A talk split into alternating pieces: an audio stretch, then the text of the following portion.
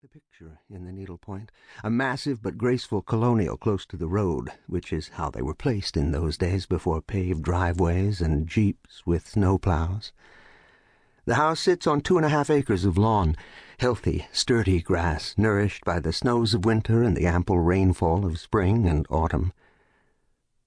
Before the disappearance, Joshua liked to stroll barefoot on the large expanse of lawn to the west of the house, where the late afternoon sun bathed it in a golden green.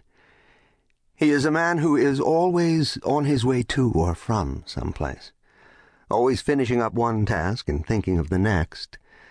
But at this hour his heartbeat slows as he makes a circuit of the property, moving from light to shadow and back to light the rays of the sun dissolving whatever is bitter or discontented within him. What you first notice about Joshua is his springy hair.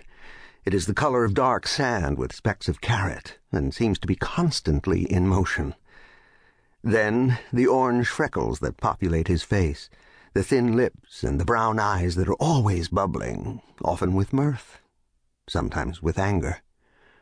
His hands are large and competent, which becomes evident as he slings a basketball from right to left before putting it on the floor, darting to his side, and rising like a high board diver, straight up, heels together, pupils narrowed to focus on the basket.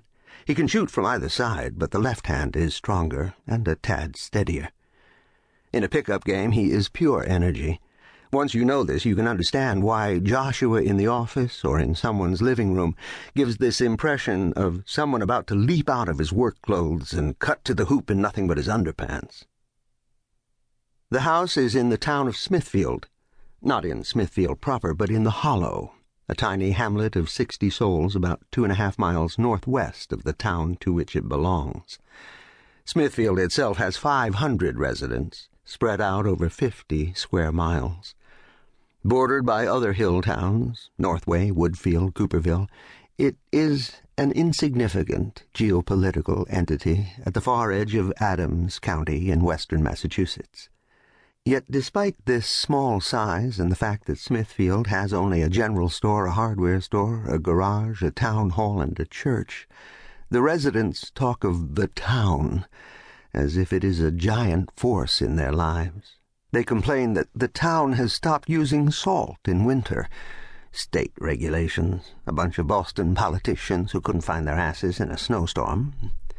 And the roads are often rutted ice from January to the middle of March. They grouse that the town has yet to replace five of six white cement posts, knocked over when Billy Parson smacked into them with his dad's truck.